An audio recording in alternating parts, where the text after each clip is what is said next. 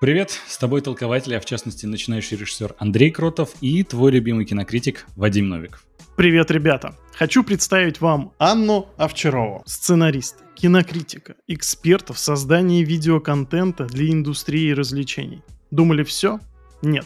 В прошлом Анна – российская и швейцарская фигуристка, выступавшая в одиночном катании. Между прочим, чемпионка Швейцарии 2014 года. Ань, привет. Привет.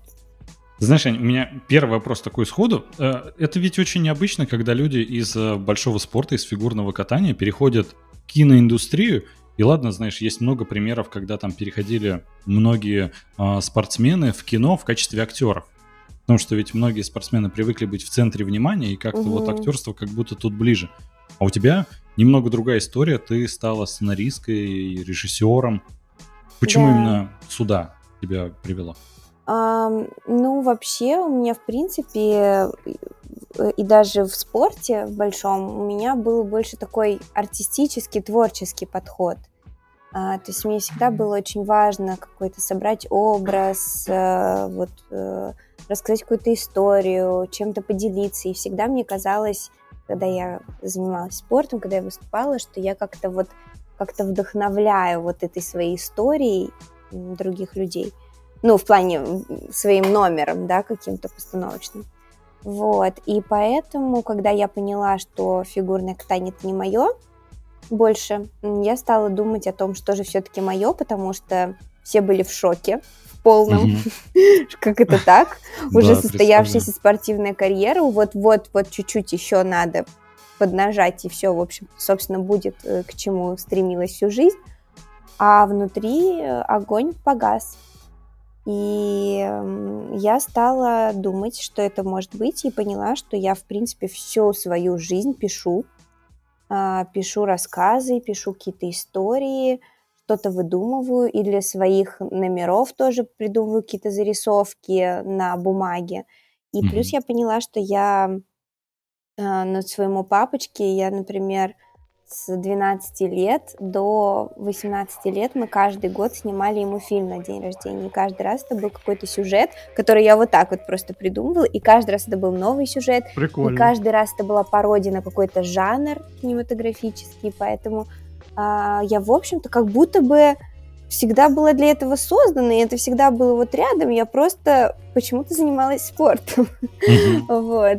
И вот, в общем-то, когда я это поняла, я оказалась, напросилась на съемочную площадку, и сразу же режиссер, он стал мне рассказывать про свои творческие терзания, какие сцены у него не получаются, и я ему написала ту сцену, которая у него не получалась, и она, в общем-то, сложилась для него. И mm-hmm. я поняла, что, наверное, это что-то, что-то, что мне точно нужно, и полный восторг от э, съемочной площадки, от вот этой суеты, которая никому не нравится. Мне она так по кайфу. Mm-hmm. Вот, что я поняла, что да, это оно, это мое. Блин, вот. прикольно. Mm-hmm. Ты знаешь, у меня э, очень хочется сказать, что у меня схожая история. На самом деле, конечно же, нет. Потому что э, я просто э, лет 10 работал маркетологом. И понял тоже, что это не мое. И вот сейчас э, прохожу там курсы специальные, чтобы отправиться в Канаду, в Торонто, и там начать учиться на режиссуру. Mm. А, и это, конечно же, немножко схоже с тем, что через 10 лет работы маркетологом я такой, это вообще не то, чем я хочу заниматься, но тут прикол в том, что 10 лет назад я это тоже знал. то есть просто в какой-то момент я такой, нет, все, достаточно, надо уже следовать за своей мечтой. Ну, это круто, что, видишь, у тебя этот момент наступил, потому что очень многие люди живут, и у них этот момент не наступает, или он наступает, а они отказываются от него. А, у меня есть одна моя знакомая, очень-очень успешная в своей сфере деятельности дама. Вот, ей, она, ей сколько сейчас, ей лет 45, наверное, и она вообще э, э, очень сильно жалеет, что она не занимается тем, чем, что она любит. И это очень отражается на всей ее жизни, то есть э, от, от личных каких-то там взаимоотношений с противоположным полом, до внешнего вида, до хобби, mm-hmm. до просто элементарно того, как она время свободное проводит. Когда человек несчастлив, он, блин, он несчастлив, ничего с этим не поделать. Да, да проблема выгорания, конечно, это очень серьезная штука. Угу. Слушай, Ань, а что ты перенесла из фигурного катания в свою как бы новую профессию? Возможно, ну, мне кажется, это спорт для очень упорных людей, там, то есть, угу. как бы, не знаю, э, стучаться там в одну дверь там бесконечно. Э, вот что-то такое есть сейчас, что тебе помогает? Да, мне помогает системность, э, и мне помогает э, какая-то закалка внутренняя. Вот, потому что я вижу огромное количество творческих ребят, которые намного более талантливы, чем я, но они их фильмы не выходят в прокаты и не выходят на платформах, потому что когда-то кто-то просто с дуру сказал им, что это плохо. И что, ну, зачем ты этим занимаешься? На самом деле, когда ты пишешь свое произведение, я думаю, что здесь вот Андрей меня сейчас поймет, когда ты вот раскрываешь свою душу э, максимально, и когда кто-то что-то не очень хорошее про это говорит, это больно. Вот. Ну, Даже да. когда ты знаешь, что это супер, ты знаешь, что это супер, но кто-то вот сказал вообще рандомный какой-нибудь человек, угу. а, а когда это еще близкий какой-нибудь человек сказал, типа, что это вообще? Ой, это какая-то ерунда, зачем ты это сделала? Это очень больно внутри. И вот только какой-то вот наработанная уже с детства какая-то броня, вот это, она помогает мне как-то ловить дзен и дальше просто, просто дальше mm идти, дальше делать, делать, никого не слушать. Вот, вот это. Да, абстрагироваться, конечно, нужно, тем более, знаешь, э, может быть миллионы положительных отзывов, но возникнет один негативный, и он прям вот, вот в самое сердце бьет, и его как да. раз запоминаешь на нем, акцентируешь все свое внимание, нужно, конечно, уметь абстрагироваться, чтобы это не да. замечать. Как одна звезда на Apple подкастах. Кстати говоря, ребята, сейчас самое время перейти в Apple Podcast и поставить э, нашему любимому, вашему любимому подкасту 5 звезд. Да, мы будем очень признательны. Все ссылочки есть в описании. И, конечно же, отдельная благодарность. Если загляньте еще на наш Boosty, там вас ждет уже аперитив э, с Аней как раз. Дерзайте. А, Ань, у меня тут еще, знаешь, такой вопрос. Из-за того, что у меня сейчас такой в жизни этап как раз, что у меня скоро mm-hmm. предстоит переезд вот в новую страну и там как раз обучиться. А, ты ведь обучалась э, за рубежом. Да. да. Можешь про это рассказать поподробнее? Ну, еще когда я занималась спортом, когда мне предложили выступать за Швейцарию, я а, перевелась из российской школы в международную. И там, в общем, была система американская. Конечно, для меня это была мечта, которая сбылась, потому что я обожала все английское, английский язык, английскую культуру. И, э, но когда я попала в эту атмосферу, э, мне было сложно, очень сложно, mm-hmm. потому что люди общаются по-другому. Какая-то вот эта, как это называется? Какие-то негласные договоренности, да, какие-то негласные договоренности по поводу того, как вы взаимодействуете, они совершенно другие. И между учителями и учениками, и между учениками, вот, и эм, вообще система сама по себе, она другая, и она требует реально, там на таланте просто не вывезешь, надо думать, надо сидеть, надо учить, надо понимать... Mm-hmm там определенные принципы, как работает вот эта система обучения, и надо вот прям четко по правилам все. Я поняла вот в тот момент, я прям помню, я сидела на уроке английской литературы, и мы читали этого, я извиняюсь сразу заранее перед всеми фанатами Толкина, но мне просто все мое, мою юность испортил Толкин, потому что по американской системе обучения Толкина изучают. И изучают так, что mm-hmm. я знала всех этих монстров наизусть, кто где на карте там живет.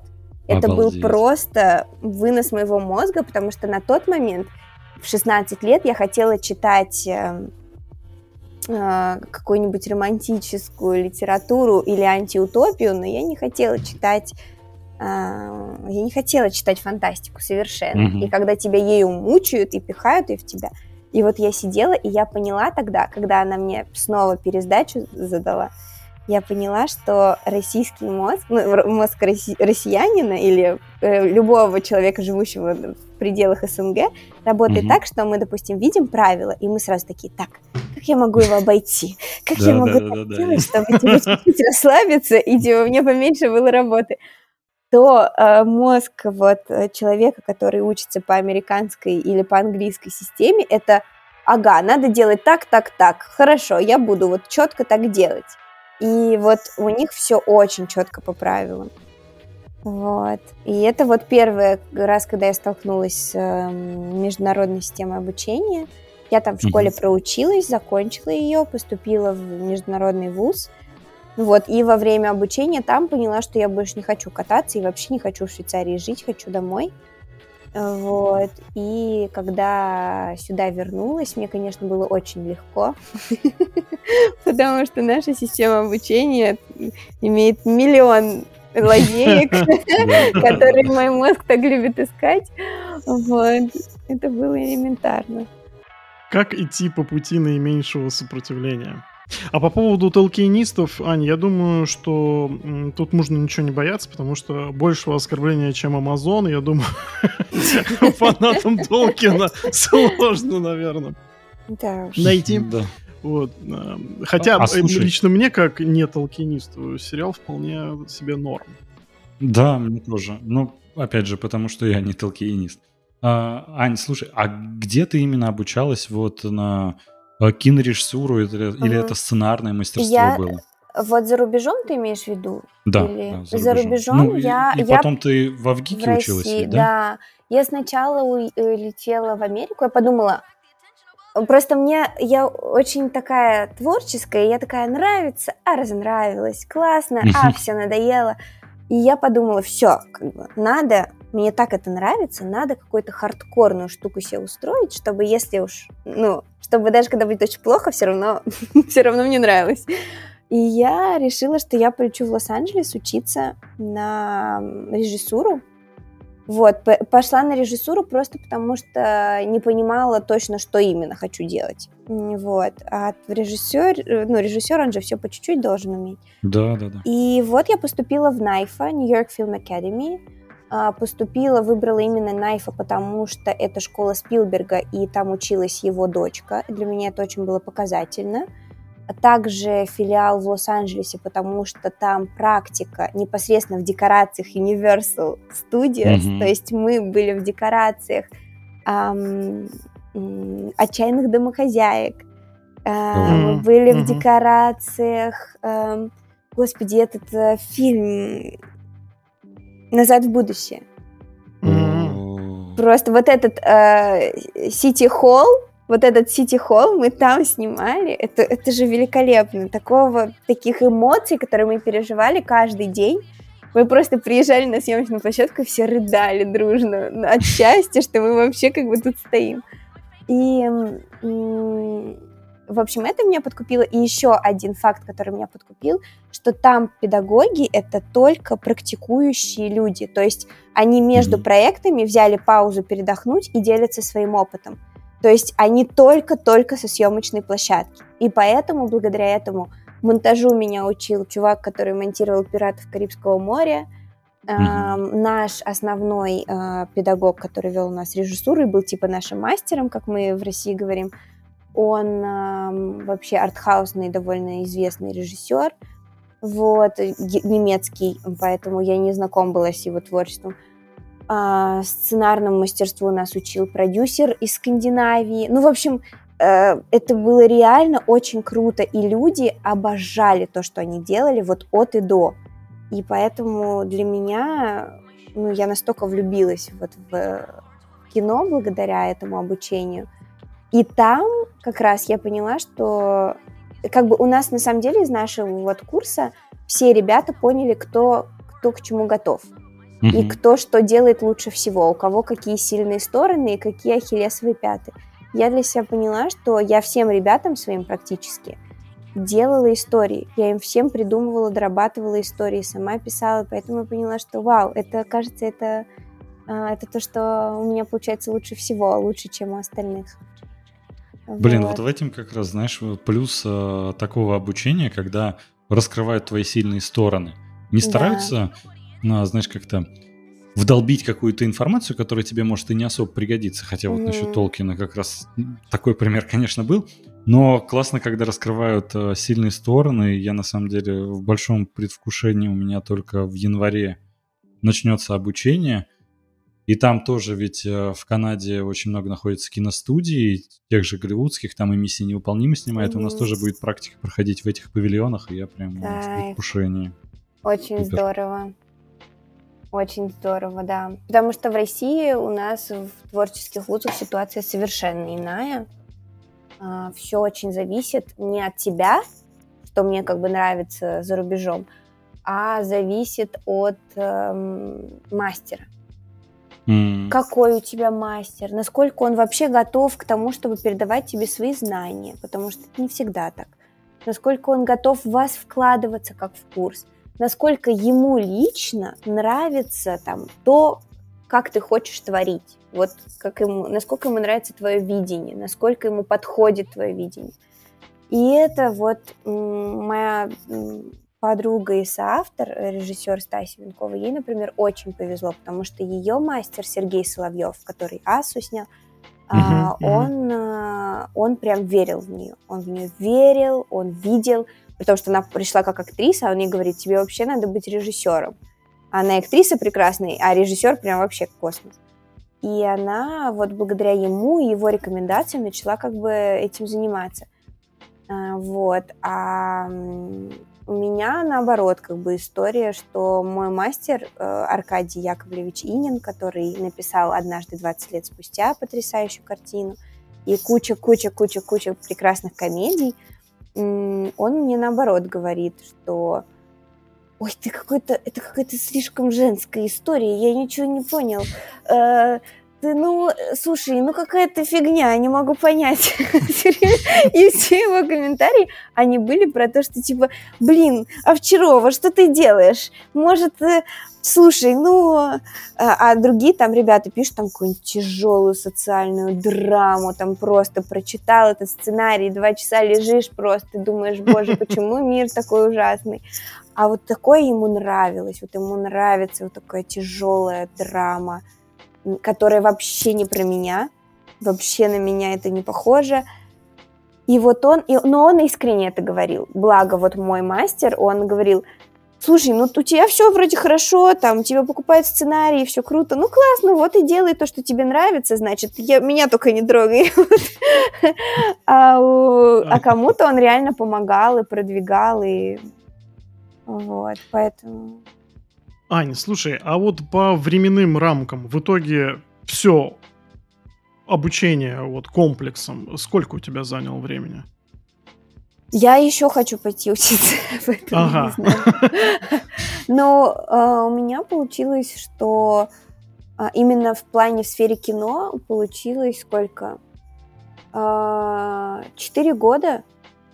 Э, вот, но так, складывается ощущение, что надо прям постоянно что-то учить и постоянно куда-то идти, и постоянно развиваться, потому что нужны какие-то для сценариев какие-то концепции прямо глубокие. А, нужны какие-то прям чуть ли не философские какие-то трактаты, в которые ты сам начинаешь верить, пробовать применять их на, на жизнь. Вот, и, соответственно, надо постоянно где-то учиться.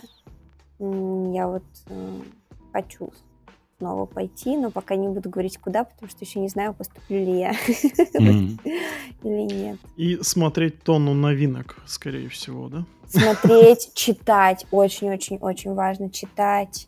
И, а еще надо просто жить тоже, просто куда-то Желательно, выходить. да, успевать. Да, слушать истории других людей, а, позволять вот эту какую-то спонтанность еще добавлять в свою жизнь, чтобы с тобой что-то случалось, что потом поможет тебе в сценариях.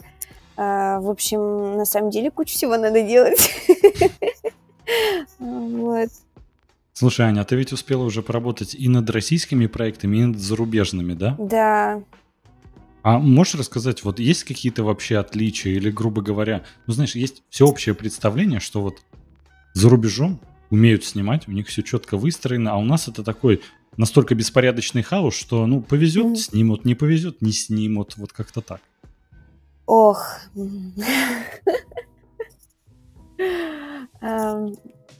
Я надеюсь, что со мной в России продолжит работать после того, что я скажу.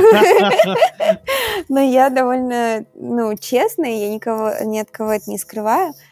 Ну, на примере вот э, Руслана Пака, корейского режиссера с корнями, а, точнее, не с корнями, а он просто детство свое провел в СНГ. Вот. А, ну, вообще он живет в Корее, он кореец. Mm-hmm. Он супер прекрасный режиссер, и а, у него съемочная группа так работала, что они на несколько часов раньше заканчивали съемочный день. И вторая режиссер, она была из Москвы, mm-hmm. и она приходила в тихий ужас, что все как бы заканчивают рабочий день намного раньше, чем надо. И она говорила, погодите, погодите, давайте еще что-то снимем, давайте снимем еще вот эти сцены и вот эти сцены. Они говорили, но мы их все уже отсняли. И она говорила, как это, в смысле, ну давайте еще больше снимать, еще будем... Они говорят, нам не надо, мы все, что нам надо, мы отсняли, мы как бы готовы к монтажу, вот по этим сценам.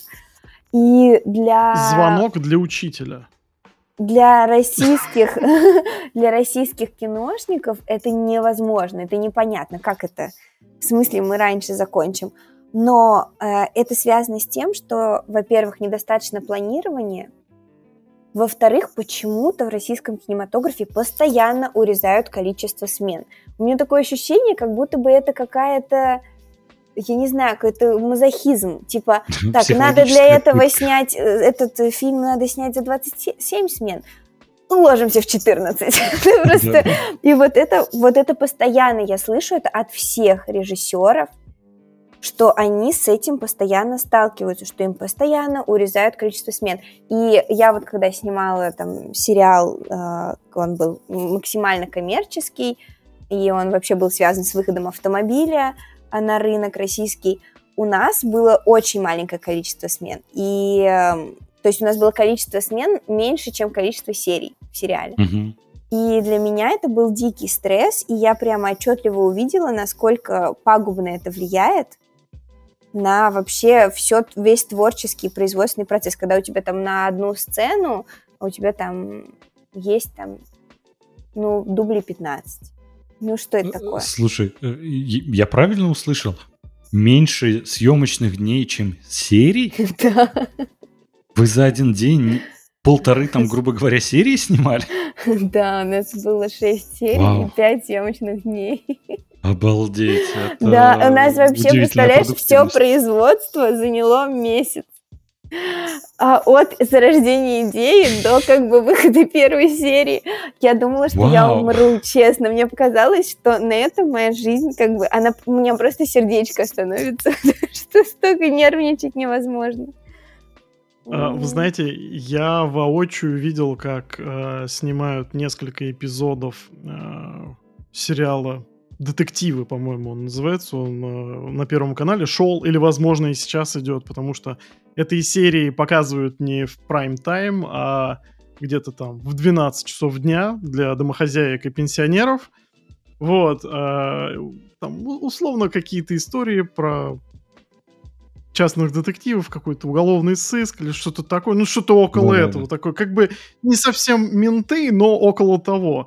Вот, и э, у нас тогда был э, цветочный магазин э, на метро Проспект Мира, в общем. Mm. И они у нас э, в помещении дважды снимали, как, э, значит, там что-то продавщица, которая там пыталась э, отравить клиента или еще что-то, короче. И я видел, э, как они это делают, на какой-то скорости, сколько там дублей. И я вот подтверждаю, что я думаю, они за день... Причем самое главное, они такие снимают у нас э, в магазине, потом выходят, они снимают на улице, проходят там метров 100, снимают у какого-то забора у школы, проходит еще там 300 метров еще, ну, это вот это все локации, короче, которые у них есть. я думаю, что там не то, что полторы серии, я думаю, они могли и две, и три за день снимать, потому что там вот э, как бы кусок, наверное, там 10-минутный, они там снимали, ну, не знаю, из трех дублей, возможно, они трижды повторяли это. Короче, прям, ну, прям, на... но, но, понимаете? Там и качество, конечно, соответствующее. То есть за скорость вообще претензий нету никаких. Но в плане бю- бюджета, конечно, да, и рвения актеров, а там все вот, ну, ну реально откровенно плевать. Там есть какие-то такие а- а звезды. Э, главное, видимо, действующее каст сериала. Вот они еще там куда ни шло. А вот э, такие эпизодические роли, там, конечно, беда. Да, мне предлагали пописать для сериала «След». Mm-hmm. И э, мне прислали огромное количество файлов. Я помню, что один файл был 127 страниц, я как сейчас помню. И это был файл с правилами. Потому что у них есть определенный бюджет, и под этот бюджет, почему как бы этот э, сериал такой успешный, потому что у них есть четкая очень система, как сюжет mm-hmm. выстраивается и как проходят съемки. То есть у них 50% съемок должно быть в павильоне, в их вот этой лаборатории, mm-hmm. вот где они там все типа расследуют дела. А, сколько должно быть а, приглашенных актеров, которые говорят, сколько актеров, которые не говорят, а, как вообще выстраивать а, питчинг своей идеи. Там, ну, то есть там от и до. И, mm-hmm. соответственно, благодаря вот этим жестким правилам им и удается создавать вот эту какую-то, э, ну, относительно как бы крепкую сюжетную линию, да, которая, mm-hmm. ну, заставляет э, зрителя, ну, продолжить смотреть, смотреть следующую серию, и при этом очень быстро снимать огромное количество сезонов. Mm-hmm. Вот, поэтому, Ну, там да. приятная картинка. Картинка Я просто классная, видел, да. да, пару эпизодов. Такое Вы знаете... CSI для для россиян. У нас есть CSI дома, да. Ну, я считаю, что россияне достойны лучшего CSI, а, нежели... А, абсолютно точно. Да, согласен, конечно. А, вы знаете, мне тут ТикТок начал, он наконец-то понял, что я люблю кино, и он мне начал показывать наконец-то видео со съемок. Я увидел а, одно видео, где Джейк Джилленхол снимался в «Зодиаке» у Финчера. Там у него спрашивает девушка, типа, Джейк, как думаешь, сколько сейчас дублей тебя заставит э, Дэвид э, снимать? Он такой, я ставлю на 15. В чем там была сцена? Он сидит в машине, и он тогда там по сюжету делал какие-то заметки э, в своем блокноте. Угу. И в этой сцене он просто смотрит в этот блокнот и бросает его на сиденье. Все. Угу. А, в итоге 39 дублей. И на 39-й Финчер такой, вот, вот это мне теперь нравится, теперь сворачиваемся, двигаемся дальше. И я такой думаю, 39 дублей, как он просто бросает блокнот на сиденье. Ну, то есть в рамках там вот этих российских некоторых сериалов, про которые мы говорим, никто на этот счет вообще заморачиваться не станет. Там будет это ноль дублей, это не будет отдельная сцена вообще, это будет составляющая. Да. А тут 39 дублей, причем в какой-то момент Джейк Джилленхол еще начал переживать. Он бросил блокнот, и он захлопнулся. И он начинает его открывать, искать нужную страницу. Финчер такой, мотор. Он такой, подожди, какой мотор? Какая страница? Я забыл, я потерял, уже нервничает. Он такой, я сказал мотор, мы уже снимаем. Джейк, типа, давай выкладывайся, ты все-таки актер. А тот нервничает. Смешно, но одновременно я думаю, блин, как, наверное, тяжело работать с таким режиссером, но зато это качество. Ну, мне кажется, это, это, конечно, сложно, но мне кажется, что для актера это очень ценно, интересно mm-hmm. и полезно, и намного более качественно для его развития, нежели вот это, когда ты бегом-бегом это, бегом-бегом то, и даже как бы в роль не погрузился, и... Mm-hmm. Ань, а ты вот себя прям как актрису вообще-вообще не рассматривала? Ну, честно говоря, я ну, просто... просто фигурное катание, артистизм и все дела. Как-то нет, а, потому что что мне нравится в сценарном мастерстве, вот мне это, и я это очень часто повторяю, я сценарист, я вообще могу выглядеть как угодно, потому что э, к сценаристам запрос на э, какие-то внешние данные, на стиль, на то, как ты, в общем, выглядишь, как ты себя ведешь, очень низкий.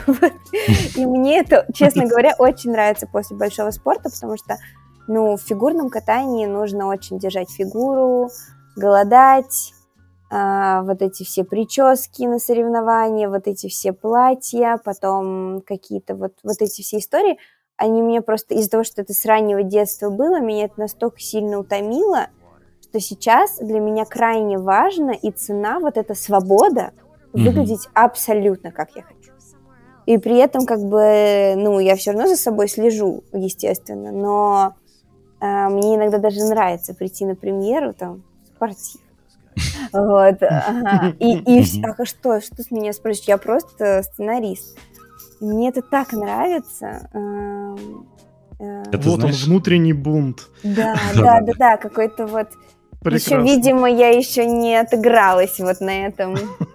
Мне надо это знаешь, как у Вуди Аллена было в фильме «Светская жизнь». Угу. История рассказывает про молодого человека, который из Нью-Йорка переехал в Лос-Анджелес и в Голливуд, хотел там найти работу в киноиндустрии. Да. И он на какой-то вечеринке знакомится с чуваком, тут такой типа, с чуваком, господи, Вуди Аллен про чуваков снимает, ну не суть. И он такой здоровается, представляется, и тут такой, а я тебя не знаю. Он такой, конечно, не знаешь, потому что я сценарист. И вот это... Да, да, да. Тоже о той свободе, которая возникает от этого. Да, э, это, это здорово, с одной стороны. С другой стороны, я как будто даже считаю немножко своей миссией популяризировать вообще эм, в массы эм, какое-то знание о том, что такое сценарное мастерство и как на самом деле это сложно, и как на самом деле это важно для кино. Вот, mm-hmm. потому что как будто бы не все понимают это. Ой, сейчас же как раз э, в Америке проходит э, забастовка сценаристов. Да. И меня как раз, знаешь, э, во многом из-за того, что сам за это дело переживаю, как понимаю, что это часть моей будущей профессии будет, а, одно из условий этой забастовки, чтобы не было использования нейросетей. Но в каком mm. формате? Они рассказывают, ну, сценарист, собственно, что а, студийные боссы, грубо говоря, быстро составляют драфт сценария с помощью нейросетей, потом отдают настоящим сценаристам и такие, а вы доделайте, тут уже, считай, все есть. И там переделать это, это сложнее, во многом больше времени тратится, чем написать новый сценарий. Да. Они такие, не надо использовать в таком формате нейросети. А как это любят э, тиражировать различные СМИ? Вот сценаристы поняли, что у них уже э, не будет работы в будущем, поэтому нейросети их заменяют, и они вот устроили забастовку и бунт. Нет. А, труд сценариста его невозможно пока, по крайней мере, передать с помощью нейросети. И я думаю, в ближайшем будущем, конечно, такого тоже не будет. Ну да, все-таки это же каждая история, которую пишет сценарист, это огромное скопление каких-то случайных фактов э, и в его жизни, и в жизни людей, которых он встречал и слышал, литературы. Mm-hmm. То есть это настолько все собирательное, это настолько про бессознательные конкретные личности, mm-hmm. что я вообще за нейросети не переживаю. Особенно мне тут э, один мой товарищ, он часто забирает мою собаку, у меня амстав, и он очень тоже хочет себе амстафа, когда он переедет в квартиру побольше, и поэтому я периодически ему даю так на пару дней сама отдохнуть от него. Вот. И эм, он через нейросеть э, сделал рассказ о их прогулке с моей собакой. Ой. И это было да. очень смешно, и это было просто ужасно. Вот, и там э, все какие-то очень часто используемые, используемые обороты. Э, очень какие-то банальные фразы. И при этом какие-то фразы, которые, ну, то есть начало из одной фразы, окончание из другой, и оно вообще никак не состыковывается. И пока что это очень смешно, но даже на какой-то намек на хороший текст это не тянет. Да, Поэтому... да, да, об этом-то и речь. Аня, слушай, а вот как бороться с такой ситуацией? Вот смотри, ты сценарист, ты написал сценарий, ты вот выстроил в своей голове прям вот такую очень сложно сочиненную историю, ты да. отдаешь ее как бы в производство, угу. и тут на месте это потихоньку начинают чикать, менять, э, и в каких-то моментах вот ты э, не согласна. Как вот с этим быть? Ну, такое бывает довольно часто. Э, чаще всего чикать и менять предлагают самому автору. Вот. Mm-hmm. А, но здесь э, очень многое зависит от адекватности продюсеров mm-hmm. и адекватности редактора. И, в общем-то, от э, тоже собственного восприятия вот, своего творчества. Потому что, конечно, э, ну, мне всегда сначала, мне сначала обидно, а потом ну, я да. такая, хорошо, окей, давай, ну, отстранимся, абстрагируемся, как будто это не ты написала, и посмотри на это еще раз. И это часто помогает, потому что на самом деле, ну, продюсеры же не глупые люди, они же не просто так эти правки. Конечно, бывает иногда какое-то, а давайте, тут будет вот собака, как у меня, пусть будет став тоже. И ты думаешь, ну, тут не подходит вообще собака, не подходит тем более став. Вот, и тогда как бы есть э, желание подискутировать, и тогда, мне кажется, стоит дискутировать. А когда ты видишь какие-то... Ну, у меня бывает периодически, что я о чем-то забываю, то есть я концентрируюсь на чем-то одном в истории, и какой-то там, либо какая-то сюжетная линия отдельная, либо, может быть, вообще какой-то подтекст у меня куда-то уходит, пропадает или проседает или какая-то сцена не вписывается в контекст всего остального, потому что мне почему-то вот взбрело это в голову, и это реально как бы моя какая-то деформация.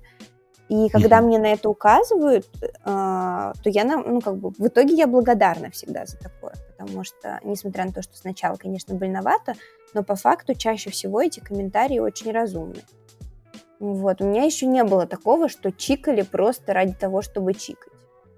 Вот, то есть у режиссера, хотя и в фильме «Три», и в фильме «Тайное влечение» а, мои, там была другая концовка. И в mm-hmm. том, и в том варианте. А эм, оба режиссера, они уже на съемочной площадке поняли, что должно быть по-другому. И в монтаже все-таки придерживались как бы уже своего решения. И, в общем-то, я до сих пор это не приняла. Но, но как бы я это приняла, но я не согласна. Вот. То есть я такая, хорошо, пусть будет так, всем нравится класс, но я считаю, что было лучше вот в моей версии. Я Что ж, остается пожелать только конструктива в любой работе, чтобы можно было приходить к общему знаменателю. Это, знаешь, э, удивительные истории иногда бывают. Например, когда, опять же, тот же Дэвид Финчер снимал «Бойцовский клуб», а там ведь концовка сильно отличается от той, которую изначально mm-hmm. написал э, Чак Паланик, да. автор одноименного романа. И мне нравится, что Чак Паланик э, со временем сказал, что концовка Финчера ему нравится больше. Да.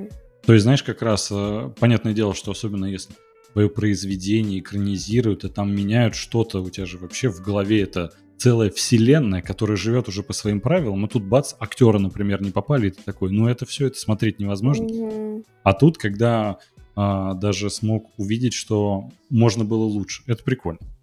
Да. Редко, конечно, такое бывает, вообще. это больше исключение что он испытывал с учетом того, то, что это уже прям на тот момент это уже был культовый роман. Да, да, да. То есть как бы вы мне будете указывать, как это работает. Да, вот, да, согласился с Финчером. Товарищ, судя по его текстам. Извиняюсь, я перебила тебя. А? Там. Ничего страшного. А, вы знаете, у меня тут был такой опыт э, странный. Жил я, короче, когда в Стамбуле, со мной три Начало недели... многообещающее. Да, просто, опять же, это год назад я бы не мог представить, что в какой-то момент моя жизнь оказалась вот здесь. А, но в Стамбуле у меня так вышло, что три недели я жил с одним чуваком, который как раз писал сценарий для анимационного сериала, который а, рисует для кинопоиска. Mm. И там как раз он был в тот момент на середине сезона, там, естественно, тоже команда сценаристов, они все ежедневно списываются, созваниваются. И как-то раз он у меня просто будет э, в 3 часа ночи. Ну ладно, я на самом деле не спал, он просто заходит ко мне в комнату такой, Андрюх, мне кажется, там что-то не получается. Давай подумаем, э, как можно сделать. И мы с ним до 8 утра сидели, думали, там как раз опять же просто концовка не сходилась с тем, как выстраивали основные серии, как будто она резко mm-hmm. все обрывала. А там сериал по-моему, заочно продлили на второй сезон. И мы вот э, думали как раз, до главного, э, как бы так сказать, автора проекта, главного продюсера проекта донести мысль, что э, этот продюсер, он в основном не вмешивался в процесс, но вот концовка, он такой, она должна быть такой, еще на этапе написания первой ну серии. Ну вот. И мы с ним вот э, всю ночь голову ломали, какие варианты можно придумать и как мягче можно сообщить ему, что концовка, которую он изначально придумал, она просто не вписывается в уже написанные серии. Там многие серии уже отрисовали, проанимировали, все, они полностью уже готовы были для продакшена. И а, в итоге смогли добиться, он, тот человек очень а, резко критику воспринимал, и даже в один момент вот этого моего знакомого хотел уволить. И в один момент уволил, и на следующий день такой, ладно, не увольняйся, типа, возвращайся, все будет хорошо. Ну, то есть э, я понимаю, что вопрос критики, он очень щепетильный. Очень. Так получилось или нет?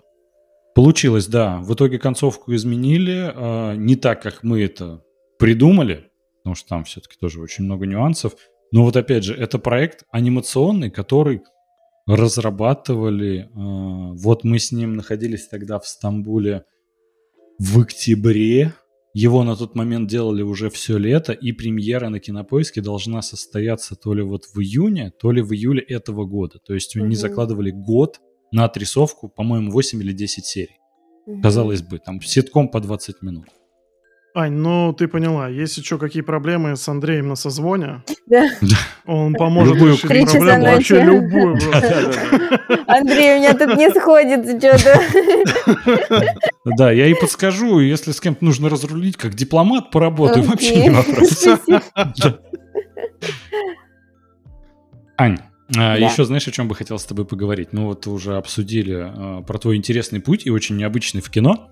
Но какое кино ты, в принципе, смотришь? У нас, знаешь, есть отдельная рубрика «Что я смотрю», где мы с гостями обсуждаем, что они, в принципе, смотрят. Потому что на самом деле очень много людей, а, очень много мнений и очень много интересных проектов, про которые может наши слушатели, зрители, например, не знать.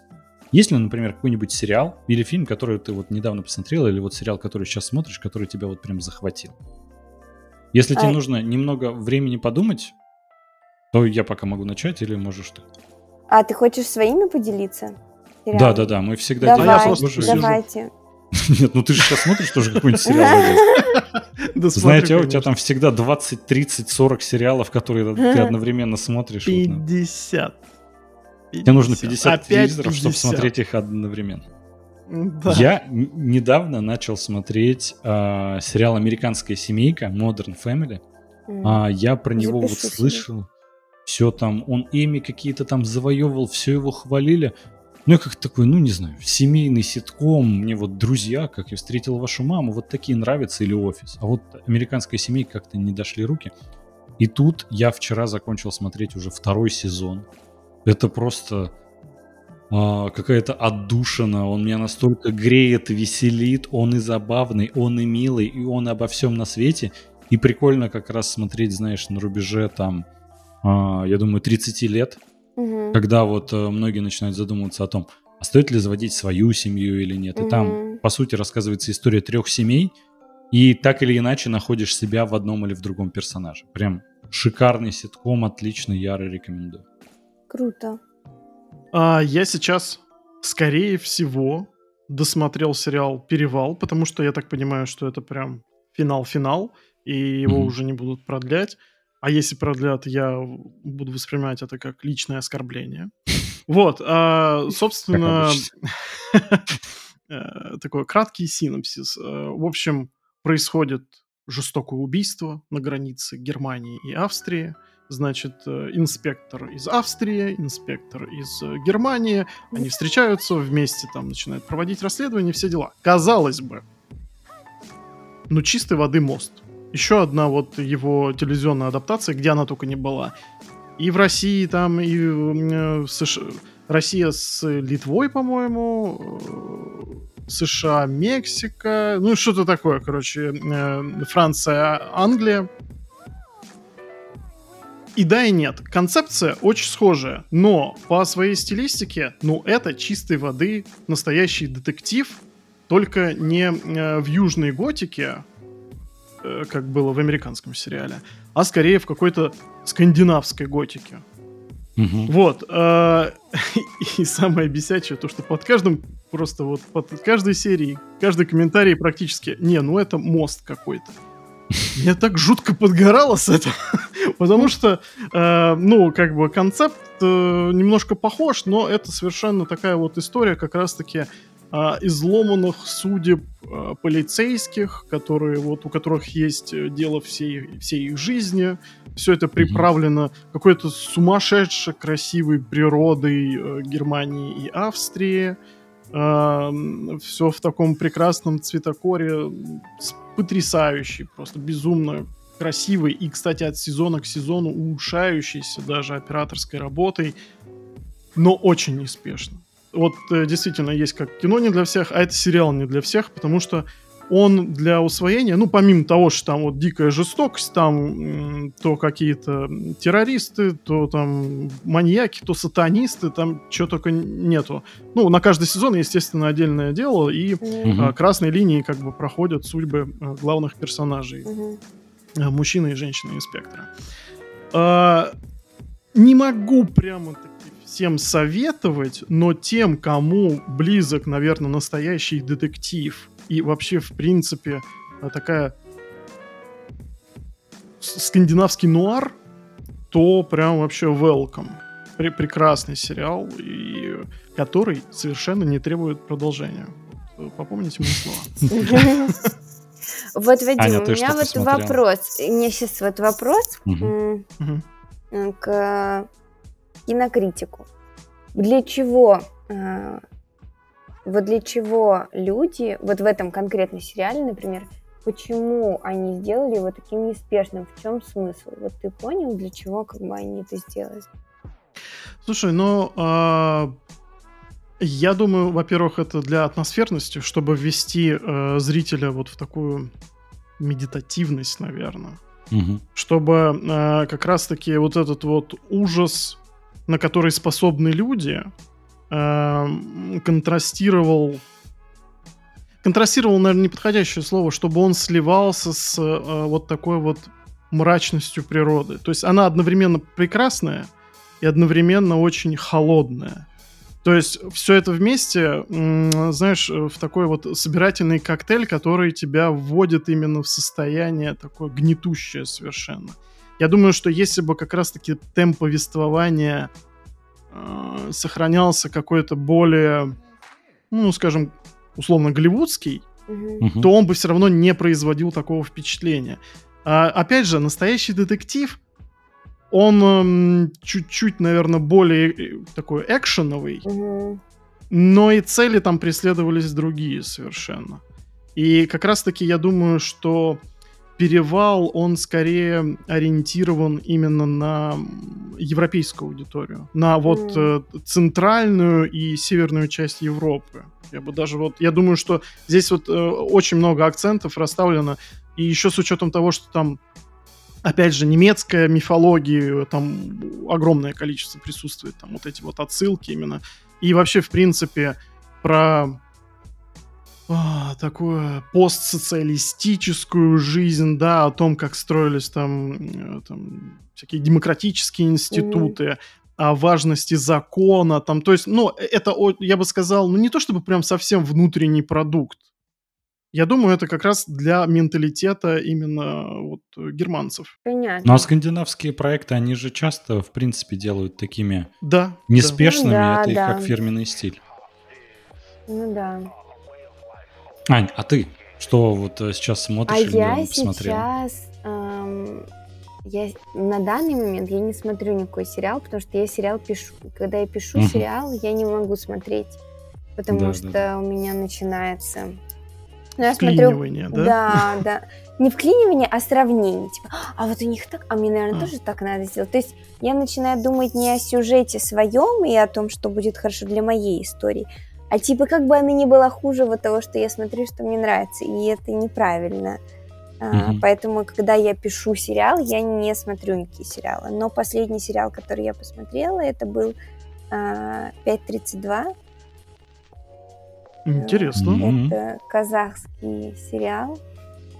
Mm-hmm. Еще вот, интереснее. Маньячка. Маньячка очень необычная, и на самом деле я была удивлена, да, я сейчас посмотрел на кинопоиске, у сериала 5.32 и рейтинг хороший, 8.1, и как раз в а, похожих проектах «Настоящий детектив» опять же. Да, э, прикольная очень история, прекрасная актерская работа, очень хорошие режиссерские решения, реально. Видно, mm-hmm. что бюджет просто на донышке, но результат просто прекрасный.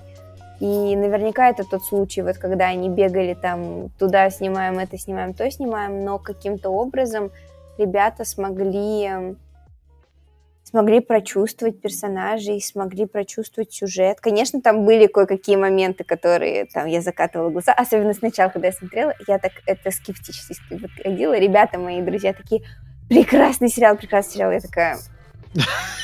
И я сидела, и вот каждый раз маленький-маленький какой-нибудь киноляп, такая, господи, Потом в итоге сама вселилась. Ребята, когда следующую серию смотрим, надо посмотреть, что будет дальше. Вот, поэтому хороший сериал, понравился. Прикольно. Блин, прикольно. Э, казахский кинематограф, или казахстанский, я не знаю, как правильно на самом деле, а, но в последнее время приятно удивляет, на самом деле, и качеством картинки, и игрой актеров, и режиссерскими приемами. А потому что у них сейчас началась наконец-таки господдержка. То есть раньше mm они своими силами снимали кино, а сейчас у них появилось что-то наподобие нашего фонда кино. И поэтому... mm Блин, прикольно. Да. А, слушай, Ань, у нас еще есть такой, он немножко может показаться провокационным вопросом, угу. но на самом деле у нас исключительно благие намерения. А да. Есть ли какой-то вот признанный шедевр, который тебе по каким-то причинам не нравится?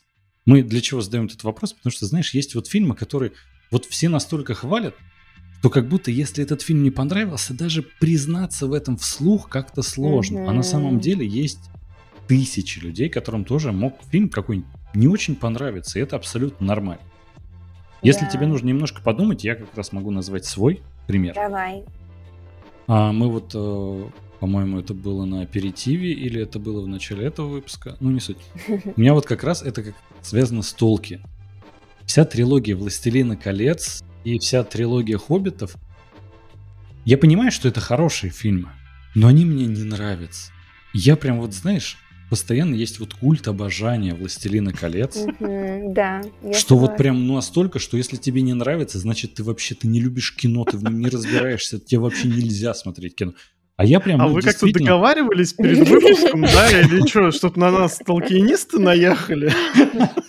Слушай, что происходит вообще? Мне кажется, я давно к этому подвожу, потому что я действительно, я, во-первых, я не могу просто банальных правил этой вселенной понять, что делает это кольцо, Угу. Вот кольцо все власти, но почему-то Фродо его надевает и просто становится невидимым.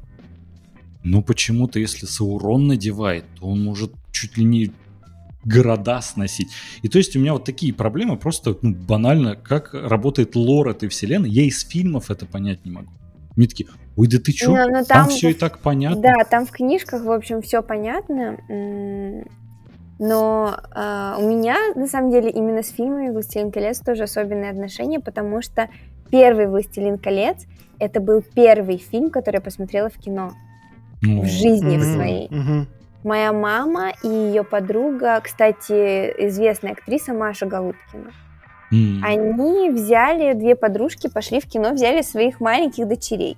Мне было лет, наверное, пять, а вот э, дочке Маши угу. было вообще там, три, получается. Нет, не может. Да, Мне, наверное, было шесть, а ей четыре, потому что это было а ужасно. Я думала... Это а стулья какие были, было. да, я понял, Вадим. Что? Большие. Да, какие кресла были удобные. Нет, самая главная информация. Если вы не понимаете, о чем мы, вам э, срочно нужно посмотреть аперитив, который доступен на нашем бусте. Подписывайтесь. И вот все, что я помню про первый «Властелин колец», что мне было жутко-жутко страшно, и что я влюбилась в эльфа. Все. Вы знаете, какую я историю недавно узнал как раз про Орландо Блума, который играл этого да. эльфа Леголаса? Да. А, это его первая работа после того, как он закончил колледж, вот отучился на актерское мастерство, выпустился, mm-hmm. и ему сразу предложили сыграть Леголаса. Круто он в лотерею как будто выиграл. То есть как еще... Потом еще и в «Хоббите» три фильма, и у него культ обожания, он сразу ну, просто вырос как актер, его зовут только в крутые какие-то проекты, и он mm-hmm. до сих пор, на самом деле, он может нигде не сниматься, он может жить только на процентах, э, которые ему до сих пор приносит «Властелин колец», потому что, ну, это прям повезло. Да, вы так Слушай, сильно отвлеклись, что у меня свет сзади загорел. Это было очень красиво, кстати. Это вечерело. Да, да, да. Да, у меня из таких э, довольно много, на самом деле, фильмов, которые Ну, типа, я... А, но у меня вот насчет ситкомов большие проблемы с ситкомами у меня. Mm-hmm. Я, например, не... Сейчас, господи, меня было сильно Я не люблю сериал «Друзья». Вообще. Мы одинаково так а я... Слушай, нет, нет. А, начну с того, что я его сам посмотрел где-то, наверное, пять лет назад. Я страшно заболел гриппом, по-моему. Вот, и прям провалялся две недели, и практически все это время я его смотрел. А, я понимаю, почему он был такой прям культовый на тот момент. Вообще, он, конечно, э, ну, если в целом его воспринимать, он, конечно, волшебный. Но прям настолько, чтобы вот его обожать, чтобы пересматривать там по несколько раз, я тоже, ну, я не до конца понимаю этого. Да, ну вот Андрей, у меня есть двое знакомых. Я понимаю. Я фанат просто. Э, я причем... Вот. Ну, знаете, есть у всех история, связанная с друзьями, когда ты наткнулся по телеку, и там кто-то просто прыгал через диван, ты такой, да это какая-то чушь.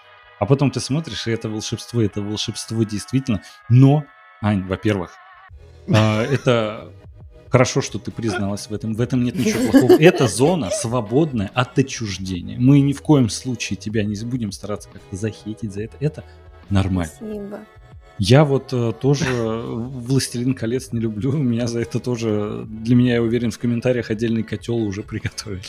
Поэтому ну, просто хорошо. это вот тот самый момент, это тот самый момент, когда а, твои там двое знакомых, они каждый день пересматривают какую-нибудь серию из друзей, угу. а ты, не зевая, там одну серию не можешь досмотреть. И ты начинаешь думать, что со мной не так. Наверное, я какая-то не такая, потому что весь мир безгранично любит. А вот это, когда на Netflix вышло вот это «Друзья», сколько там, 20 а, лет. Реюнион. Да, реюнион. Да, да, да, да, Все с ума сходили просто. А ты сидишь и имитируешь интерес. Такой, ммм, класс. Да. Такая, ребят, можно я уже пойду? И, и, у тебя ничего как бы внутри не торкает, а люди там плачут, сидят, там что-то вспоминают, а у тебя нет этих воспоминаний, и это вот э, немножко Слушай, может быть, смущает. это потому, что у тебя а, в жизни очень хорошие друзья, с которыми ты близка?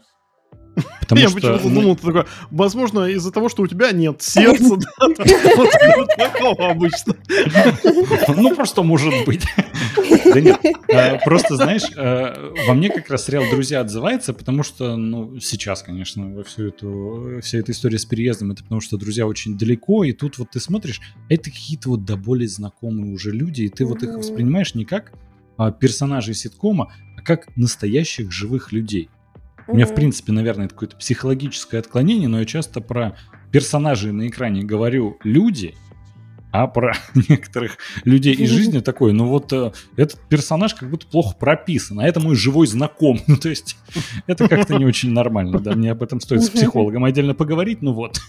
Поэтому, может быть, у тебя просто э, жизнь активная, и друзья хорошие, очень близкие, поэтому у тебя да. вот они в настоящем есть, тебе не нужны они с экрана. Да, наверное. Ань, тогда да. давай guilty pleasure, какое-нибудь постыдное удовольствие. Что-то вот да, прям да, вот чушь несусветная, которая тебе Про нравится. Кино, да. кино, сериал, без разницы. Гриффины. Ой, Гриффин ну, это шедевр. шедевр. Ну, я, я, не, я не знаю, насколько это ну, постыдно. Это не guilty pleasure? А, да, да, ну, это да. не постыдно, а, да. Это... Да, хорошо. Прям Сет Макфарлейн э, гений, как по мне. Да, боже, это просто великолепно. А, так, а, guilty Может, какие-нибудь, я не знаю, комедии с Оуэном Уилсоном. Есть самая моя любимая комедия на Земле, самый лучший фильм на Земле, который я заставила посмотреть, наверное, всех своих друзей. И, естественно, далеко не все разделили как бы мою, мою любовь к этому фильму. Это «Шпион» 2015 года а, с а, Мелиссой Маккарти. Это первый раз вообще, когда Стейтем сам себя пародирует и пародирует вот всех вот этих крутых персонажей, когда он говорит там мне оторвало руку, и я вот этой рукой пришил себе вот эту оторванную руку. В общем, все вот эти супер, это супер-супер пародия на детектив. И на вот этот э, детектив с суперагентами. Я mm обожаю вот безгранично этот э, фильм. И это он... пойдет. Да, да, да. Слушай, Класс. отличный фильм, Обожаю. мне тоже очень нравится. Я на самом деле всем рекомендую посмотреть, кто не смотрел, потому что это классный фильм. Отдыхаешь душой. У меня вот тоже есть э, парочка примеров из комедий. Во-первых, знаете, вот сейчас как-то Адам Сэндлер, он плохо воспринимается у всех как эталонный комедийный актер. Э, в 90-х он таким был. Прям вообще да. любая комедия с Адамом Сэндлером это восторг. Я просто понимаю, что сейчас а, как-то не принято признаваться, что тебе нравится комедия с Адамом Сэндлером, когда mm-hmm. они все такие категории Б. Но я заметил, во-первых, что а, я практически все смотрел, и мне большинство нравится. Более того, я некоторые э, цитаты оттуда просто, ну, в детстве посмотрел, там какую-то фразу услышал, и она, ну, у меня превратилась в крылатую фразу, которую часто использую в жизни. Но я только недавно понял, что никто другой, кого я знаю, не использует эту фразу часто в жизни. Я такой, кажется, я просто больной, Адам Сэндлер немножко сломал меня. Но, знаете, просто вот фраза, ну она, она настолько простая, но она настолько смешная. А, там в каком-то фильме, я не помню, как он называется уже, Адама Сэндлера прессовал такой крутой взрослый чувак, он такой, да я такое говно, как ты, на завтрак ем. Он такой, ты ешь говно на завтрак? Я не знаю, я помню. Но с самого детства эта фраза просто мне настолько отпечаталась на подкорке, что я часто так шучу. Я просто понял, что а, оказывается мало кто так делает, мало кто запомнил ее вообще. А шикарный ведь момент. Да, шикарный, правда. Я вспомнила еще один guilty pleasure, кстати. Давай. Э, каждый раз, когда у меня у подружек что-то происходит в личной жизни, я им включаю дневник Бриджит Джонс. Mm. Потому... Ну, это классика. Ну, Но это же просто кошмарный фильм. Просто ужас какой-то. Причем с такими великими актерами.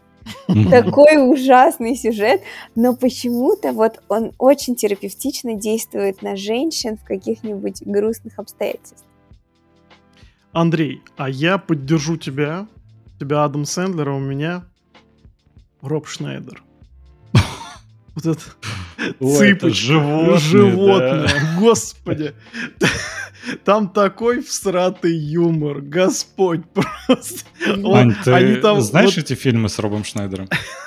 Э, Белые цыпочки или что? Не-не-не. А, а, цыпочка один просто. фильм назывался, другой фильм «Животное». Э, там Нет. был тренд, что Роб Шнайдер, он в каждом фильме практически менялся с кем-то типа телами. И отыгрывал то в его тело вселилась женщина, то, значит, он животным стал. И даже серия в South Park е была, когда говорили, а теперь Роб Шнайдер играет морковку, в него вселилась морковь, и он буквально лежит просто на столе. Ну, то есть настолько это а, в 90-х был такой а, ужасный тренд, что Роб Шнайдер постоянно всех играл. Мужчина по вызову. Короче, да, там да. один фильм краше другого, там абсолютно идиотский юмор. Ой, да. Они вообще, ну, наверное, сейчас э, просто абсолютно мерзкими должны выглядеть, если да. смотреть. Но я прям, я, я провел с ними все детство. У меня на VHS-кассетах они все были. Я получал Ничего просто какое-то дикое удовольствие от этого. Короче, Роб Шнайдер моя вот такая guilty pleasure любовь. Кстати, впервые, кстати, по-моему, об этом говорю. Да. А, вы знаете, раз уж пошла у нас такая пьянка, я вспомнил еще одну комедию, которая, ну честно, это вот все человечество признало этот фильм ужасным, но, я даже знаю, Вадим, возможно, меня поддержит, но не уверен, но у Comedy Club Production, когда они вот жили, беседились, и у них вышел первый фильм, самый лучший фильм, ну, честно сказать, некоторые шутки оттуда, ну, они до сих пор у меня истерический смех вызывают. Я понимаю, что это, это даже нельзя назвать фильмом. Это набор очень дебильных скетчей. Но некоторые настолько меня смешат, что до сих пор я их вспоминаю прям с улыбкой. Андрюх, давай ты норму перевыполнил уже, короче. Что-то разошелся прям не на шутку. Да-да-да, а то опять там в комментариях э, начнут писать, что это уже я так завтракаю, как вот там Адам Сэндлер говорил. Ну, не суть. А, Ань, во-первых, Бриджит Джонс засчитана, потому что, честно, я вот понимаю, что есть у девушек, у прекрасной половины человечества, вот какой-то культ Бриджит Джонс, но для меня он был всегда вот настолько непонятен, потому что, ну, да. по мне, это прям плохие фильмы, прям очень. Да. Но почему-то многие находят его очень классно. Ну, ну я думаю, наверное. это просто концепция того, что ты, типа, можешь лежать, ничего не делать, есть мороженое, э, плохо одеваться, плохо выглядеть, и за тебя будут бороться два просто Аполлона. Вот, собственно, вся концепция этого фильма в двух словах. И в итоге... Но что меня прикалывает э, в Бриджит Джонс, э, это же гордость и предубеждение, по большому счету. А, гордость uh-huh. и предубеждение, типа на современный манер. И я помню, что я очень долго спорила с эм, своим педагогом уже в России по английской литературе, которая фанатка огромная дневника Бриджит Джонс, которая перечитала, наверное, всю английскую классику и фанатеет этого ужасного фильма. И э, она, она мне открыла глаза как раз на это. И она мне сказала, посмотри, типа, дневник Бриджит Джонс именно роман, а не фильм. Он mm-hmm. написан от и до по структуре э, гордости и предубеждения. И когда я перечитала, я поняла, что это реально так. И там даже вот эта автор, она даже всякие цитатки на современный лад переделывает. А, ну, вот этот мистер Дарси, естественно, там. Угу. И я подумала, офигеть, это же она на самом деле а, как автор гениальная. Но фильм угу. все равно ужасный. Я настолько испорчен поп-культурой, что каждый раз мне хотелось добавить и зомби, и зомби, и зомби. Ты даже не столько, Вадим, испорчен поп-культурой, сколько именно зомби прям. Вадим просто прям большой фанат зомби. Да, да. Это сказывается в каждом выпуске подкаста. Ой, а мне очень нравится один фильм про зомби. Очень-очень нравится. Я пересмотрела его много раз. я не помню, как он называется. Я все время забываю, каждый раз. про девочку. Хороший вопрос. Про девочку, которая... Я сейчас попробую его найти про а девочку, которая, не знаю, новая эра Z, новая эра Z. А, я понял, кажется. Про то, что есть зомби, есть обычные люди, а есть дети, которые полулюди, полузомби, да. И они, mm-hmm. они э, в определенный момент, то есть они едят все равно сырое мясо, э, но они могут контролировать вот этот инстинкт. То есть иногда они хотят есть человека, иногда они не хотят. И, эм, в общем, люди, которые остались людьми, они супер жестоки к этим детям, они mm-hmm. очень жестоко с ними обращаются, они пытаются их выдрессировать, пока непонятно для чего. Вот. А, и в какой-то момент на базу на эту нападают зомби. А, там определенные правила, естественно, у существования этих зомбаков. И, в общем, группа небольшая из людей, и одна выжившая девочка, а, она, а, они отправляются вот в путешествие на другую базу, которая где-то там вот существует с обычными людьми. И в процессе эта девочка понимает, что эти люди не спасут Землю, они не, ну, как бы, ничего не сделают. И она э, захватывает их, и там есть учительница, которая к ней очень хорошо относится. В итоге она всех их убивает, э, вот этих э, солдатов и так далее, э, и сохраняет жизнь только этой женщине, но она ее помещает в заключение, и она учит всех вот этих детей нового поколения грамоте. Mm. И для меня это просто вау, это супер крутая концепция, поэтому я обожаю этот фильм. И тут проверка для Вадима. А ты, Вадим, смотрел его? Да, да, конечно, смотрел. Ну, естественно, да. А ты знаешь, почему-то он еще в моей памяти так отложился, э, что он стилистически чем-то похож на Last of Us. Да. Mm. Да, Что-то там, что-то тоже там, то ли, ну не с грибами, там тоже что-то, какие-то такие декорации очень интересные были. Мгм. И снят он в такой сепии. Я визуально вот как-то. Я, честно, конечно, так бы не вспомнил сюжет прям настолько конкретно. Ну, в общих чертах, да. Блин, прикольно. Надо посмотреть будет. Да, очень рекомендую, очень рекомендую. Я уже весь сюжет рассказала, поэтому... Это ну да, немножко спойлеров есть, конечно. вот я всегда это делаю, простите. Ой, ты знаешь, э, это еще не так страшно. Вот ты смотрела сериал «Во все тяжкие»? Конечно. Вот знаешь, как мне э, про него рассказал один мой друг? Как? Я такой, я думаю посмотреть «Во все тяжкие». Он такой, а, это где Уолтер Уайт в конце умер? Я такой, чего? Он такой, ну Джесси-то хотя бы сбежал. Я такой, да я даже не знаю, кто это уже, но я же понимаю, что это самая концовка. Мне теперь вообще нет смысла смотреть. Естественно, он решил просто сходу вкинуть прям концовку, без какого-то предисловия. Просто, это же этот сериал. Как будто я его досмотрел. Просто ужас. Но в итоге, конечно, я все равно посмотрел, получил удовольствие, но это друг а не мне друг, нравится мне больше. в этом сериале, мне очень нравится, есть материалы, и в инсте выкладывали, и в ютубе, по-моему, тоже можно найти, как вот актеры, играющие главную роль, как они читают последнюю серию. Угу.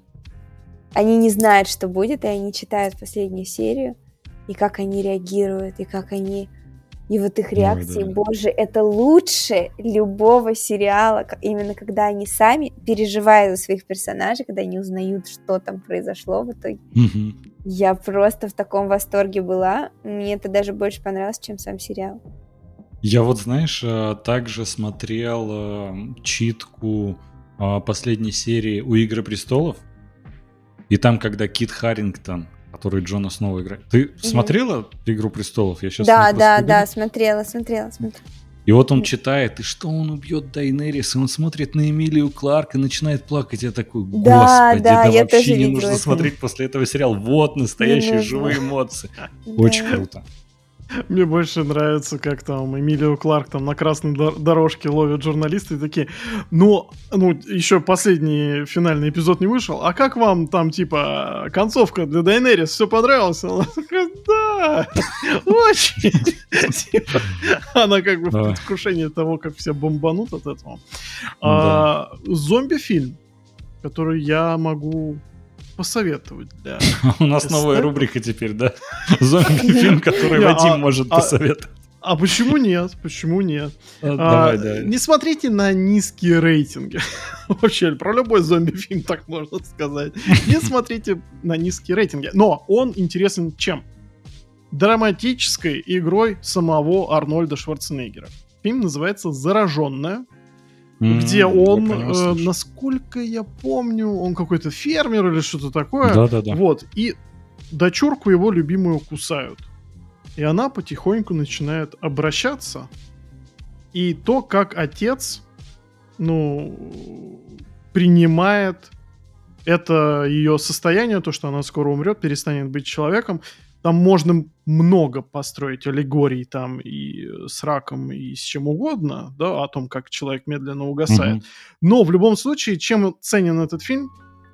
Постановка так себе, бюджет так себе, э, как бы много чего там так себе, но посмотреть хотя бы ради того, как Арнольд старается в серьезную роль, а уже будучи в таких ну, преклонных годах. Он, по-моему, 2015-го, сейчас, 2014 да, да, года фильм. Недалеко, да. недавно. Недалеко.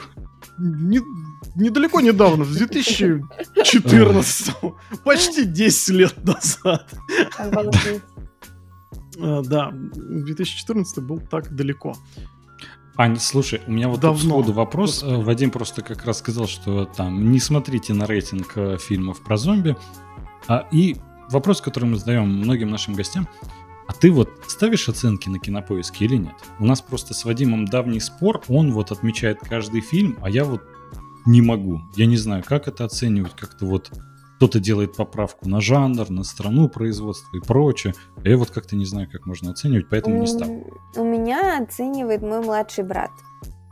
Mm-hmm. Я не оцениваю. Он, а он очень прямо ты смотрел этот фильм, почему ты его не оценил? Он оценивает с моего аккаунта.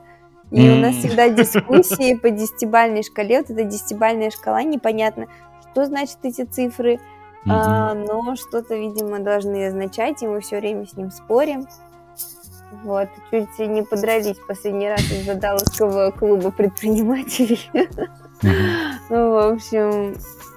Он вам поставил низкую оценку? Нет, ему тоже очень понравился, но мне понравился больше, и я не могла ему объяснить, почему 9, а не 8. И О, это, это сложно, это, это сложно. Да. да. Самое Андрей... сложное в жизни поставить оценку на кинопоиск. Не, объяснить разницу между вот 8, 9, 7, 8. Я у Вадима пытался как-то... Он раз сказал, что какому-то фильму, который мне понравился, он такой, типа, ну я поставил 7 баллов. Я такой, а почему не 8? Потому что не дотянул. И у меня в голове никак не может выстроиться, а э, что должно было быть на 8, там, на 9, почему не 10, почему именно 7. Ну, короче, это... Это спор, который будет продолжаться у нас с Вадимом десятилетиями, я думаю. А, не уходя далеко от э, Шварценеггера, Андрей, мне нужна твоя одежда, ботинки и ключи Господи, ключ от мотоцикла. Э, нет, э, ключ, господи, пароль, в общем, мне нужен от твоего кинопоиска, я нормально проставлю тебе оценки. Вот. Как долго ты пытался произнести эту шутку, а я даже не смог произнести сейчас нормально слово произнести. А, обязательно тебе, Вадим, все пришлю в личку, проставишь нормальные оценки, чтобы тебя не коробил. Но ты знаешь, кстати, единственное, чем это мне удобно, когда я... Э, Вадим гораздо больше фильмов смотрит, чем я. Э, иногда я захожу на какой-то фильм такой, о, вроде прикольный, стоит посмотреть. И сразу вижу, там, Кинопоиск показывает оценки ваших друзей. Я вижу не то, что, типа, стоит, не стоит смотреть, я такой, клево. Если у меня будет, ну, если он ставит 6, я думаю, ну, так себе ему. Если мне будет не так себе, отличное будет обсуждение в подкасте. Вот наперед уже знаю. Ну что, ребята, я думаю, что пора уже закругляться. А перед тем, как выключить эту запись, вам нужно обязательно пройти по всем ссылочкам в описании, подписаться на Аню везде. Да, После пожалуйста. этого поставить э, 5 звезд на Apple подкастах, Google подкастах, э, вообще на, на любых аудио на любых аудиоплатформах, подписаться на YouTube, толкователи и все дела, а еще Boosty, потому что там доп. материал как раз с Аней мы там весело обсуждаем удобные стулья, чтобы это значило. Вот. А, а еще у нас есть замечательный ТикТок, который мы в последнее время начали активно вести, и там что-то уникальный, во-первых, контент, который вы нигде больше не увидите, и э, очень классно там всем заходит, и думаем, вам тоже зайдет. Бомбим потихоньку. Большое спасибо, что пришла к нам в гости. Очень было интересно с тобой пообщаться. Спасибо Ань, спасибо вам. большое. У вас так вообще в гостях а, уютно и весело, и приятно, и комфортно, и стулья вообще кайфовые. Спасибо большое. Все, ребят, с вами были толкователи кино. А, всем до встречи, всем пока. Пока-пока. Пока.